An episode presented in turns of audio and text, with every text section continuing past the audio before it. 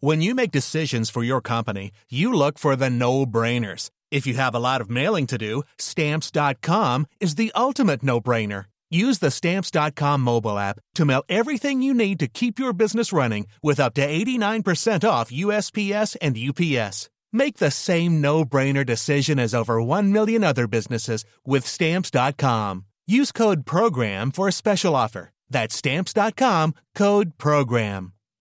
Rising sea levels, extreme weather patterns, extinctions of species. Our planet needs protecting.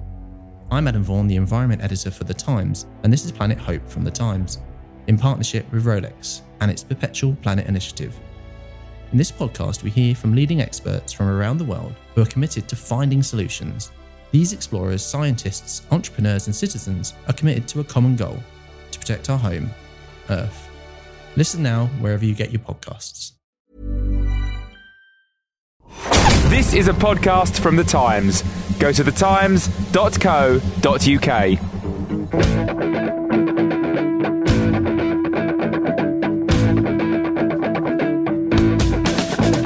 This is a bit of a, a melancholy uh, game podcast bonus because um, Tom Dart is, uh, is is leaving us at The Times. And don't worry, he's leaving us by choice, his own choice. Um, but Tom, I want to take this opportunity to talk to you a little bit about Um, how football has changed, the experience of, of a fan. I'm assuming before you became a, a football writer, you were you were a football fan. Maybe in some ways you still are. And uh, for those who don't know, by the way, Tom is going to be making the leap um, across the pond. He's moving to uh, Houston in the great state of Texas. Um, but before we get to that, what do you remember, I mean, as a, as a kid growing up about how you watched football and how you experienced football?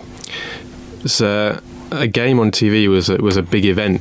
Uh, generally, you'd see uh, see a few games. Living in London, uh, on a Sunday, I T V had a thing called the Big Match, which was uh, you know, not that big one. South End seemed to be on it quite a lot. Uh, so this wasn't like Super Sunday where they chose a top flight match.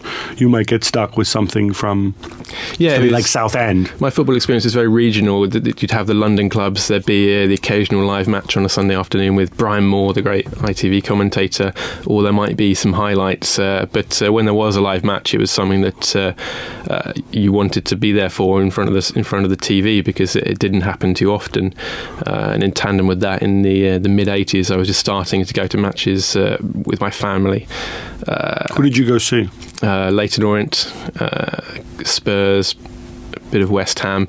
Uh, probably my one of my earliest football memories is uh, nineteen eighty-six, I think Boxing Day, when uh, Spurs played West Ham, uh, standing on the old uh, shelf at White Hart Lane, uh, being kind of basically pushed down to the front by these these old men in this teeming mass of people at the terrace, and then uh, separated from my my family, from my dad and my uncle, because uh, they pushed me down the front so I could actually even see the game, and then trying to get back to them at half time and being told, sorry sorry Sonny, you know, don't move, you're stuck there, there's no way you can get out, because it was so cramped uh, and so crowded. And this was, you know, nineteen eighty-six. uh, uh, kind of extraordinary memories for me of uh, as a young kid, of just being surrounded by these so many people in one place, so noisy, so uh, kind of dangerous it seemed in a way. So how old were you? I would have been uh, eight. I mean, I mean, I, I in this sort of health and safety day and age, I, I find it incredible, like, that an eight-year-old kid could be separated from the adults he's with, and and then you get to the front, and what, well, you didn't start, but you, were you scared? Did you start crying? And did you, I mean, I don't remember if I started crying. I, I was kind of terrified because I just, at half time, I tried to get back to my to my dad, who was probably uh, how would you have any twenty idea? twenty metres away somewhere at the back, right. And this this this fan said, sorry son, no way you're getting through here, it was just too crowded. So I just kind of uh, stood there for the uh, the second half, uh, and eventually was reunited with my father. So it was actually a, it was actually a very scary experience. And you couldn't uh, ring him or ask the guy to ring calling him or anything? No, my my left my mobile phone at home, and this, you know. The uh, this is a joke, younger listeners. Uh, they, they were, mobile phones were extremely rare in the mid nineteen eighties. In fact, only the very wealthy had them. Yeah. So uh, uh, West Ham as well, with the, uh, the terraces there, which amazing, uh, amazingly intense. Chelsea, of course, as well. The, the Shed. I remember. The Stamford Bridge. Did you not support a club? Did you just kind of randomly go to all the London clubs? No, I, su- I support Torquay, so uh, because of my family from Devon, so I didn't get to see them very often. I only saw them when they were in London. So in the meantime, when I started to want to go to matches, I'd just kind of pick and mix with my with my dad from the London clubs. Uh, so I saw, you know, a lot of Orient, who are my uh, who are my local club, and it was, uh, uh, of course, uh, a lot less intense and as experience as an experience, but uh, kind of less scary. But uh, but I love that all the same, just for the drinking in the atmosphere of being at a football match, you know, whether it was a, a big one or a minor one.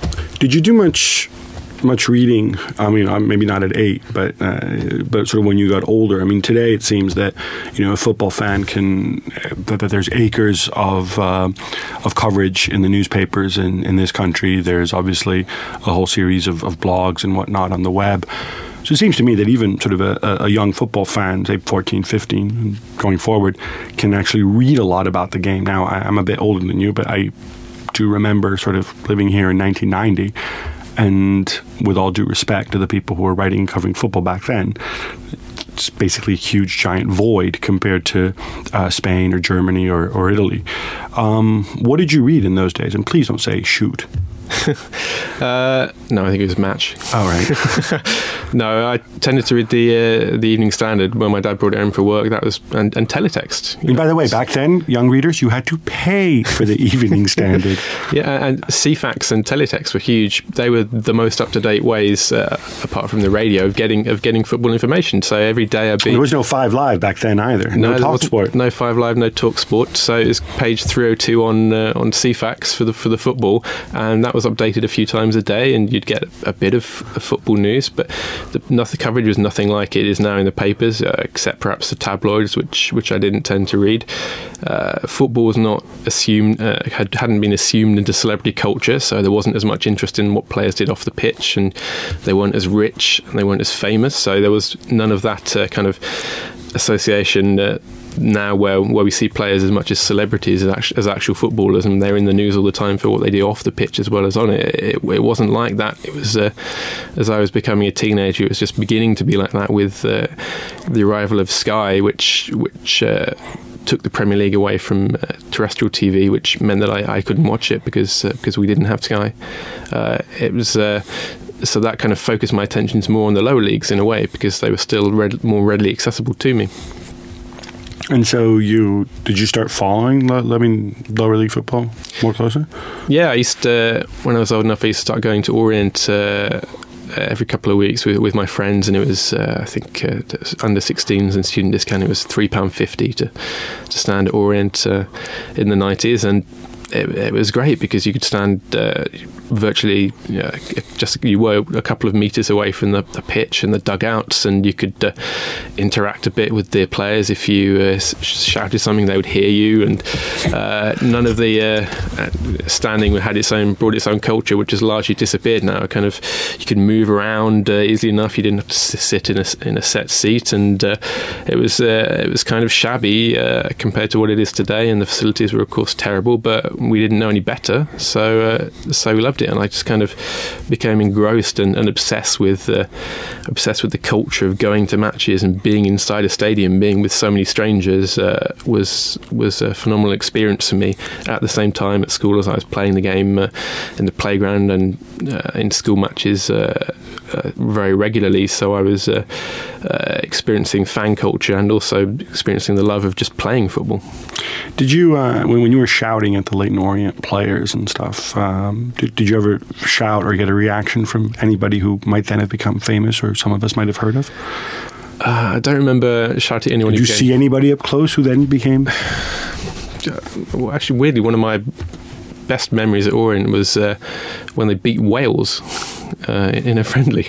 Wait, the, the, the Wales as in like the, the national The actual team? National Wales team were, were beaten by Leyton Orient. Uh, I think this must have been, uh, I guess, late nineties, mid-nineties. Uh, it was a Please don't tell me Neville Southall was playing in goal, because that would really disappoint me. I don't remember. I'm pretty certain Giggs played.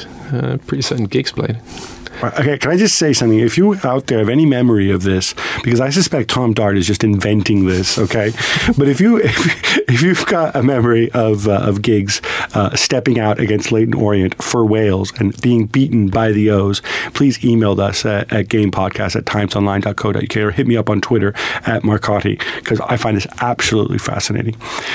Now, Tom, you're um, you're moving, of course. You're you're moving to Houston, and I you probably guessed from my accent. I was educated over there, and I spent not in Houston, but in the United States. But uh, um, and I spent some time there. And how are you going to follow the football from there? I mean, I'm assuming you're not going to um, convert entirely over to the single biggest sport in Texas, which of course is high school football, or U T. Really, the the two religions down there. But are you?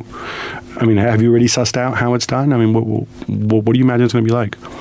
Uh, I've had a few experiences of going to M L S games in the past, and I've covered a lot of baseball for the Times, so I know what the uh, the kind of the media sporting landscape is out there, and it's uh, uh, a lot friendlier. There's not as much distance between the players and the journalists, and you know, within fifteen to twenty minutes after a game, the uh, you get invited into the, the dressing room, and you can interview who you like. Uh, so there's a, a much more mature, trusting relationship between players and journalists, uh, which sadly is broken down here over the years, whether because of uh, you know, there's negative headlines and you know, dramatic tabloid headlines and stories which players haven't liked, or whether it's in, in teams' interests as they try to push their own websites and their own uh, their own media interests. Uh, so I'm hoping that in the States it'll be a, a, a more positive atmosphere in terms of uh, getting access to the, the players, and uh, it will be kind of the the rule and not the exception to talk to who you want when you want uh, after a game.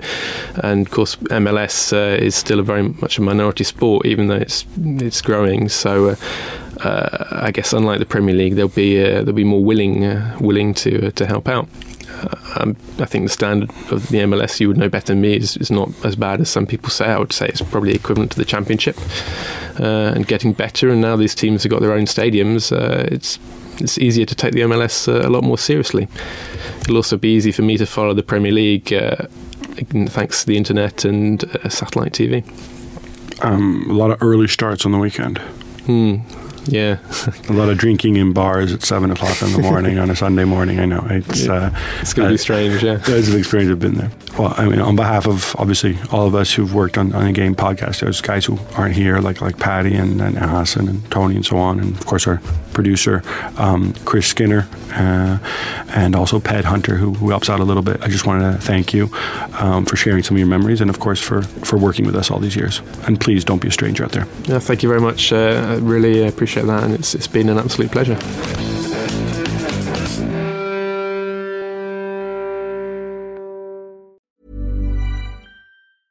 Hey, it's Paige DeSorbo from Giggly Squad. High quality fashion without the price tag. Say hello to Quince. I'm snagging high-end essentials like cozy cashmere sweaters, sleek leather jackets, fine jewelry, and so much more. With Quince being fifty to eighty percent less than similar brands. And they partner with factories that prioritize safe, ethical, and responsible manufacturing. I love that. Luxury quality within reach. Go to quince.com slash style to get free shipping and three sixty-five day returns on your next order. Quince.com slash style. Hi, I'm Jane Garvey. And I'm Fee Glover. Off Air with Jane and Fee is going live. We are taking to the stage at the amazing Crucible Theatre in Sheffield on Friday, the thirty-first of May. It'll be a night full of surprises. We'll have a special guest, we'll involve you in the audience, and we'll embarrass ourselves. You really won't want to miss it. Well, the surprise is we don't yet know what's in it, so it genuinely is a night of surprises. Well, you've surprised me already. Uh, it's not just us. Our live show is part of an exciting new podcast festival called Cross Cross Wires, which is taking place in some really amazing venues across Sheffield from the thirty-first of May to the second of June. So other podcasters that you'll be able to see include Katie Price, Catherine Ryan, Romesh Ranganathan and the original Adam Buxton. But there's also a whole host of free fringe events, family shows, surprise acts and after parties that Jane and I haven't yet been invited to. I'm sure it's only a matter of time. Head to crosswires dot live for tickets and more information.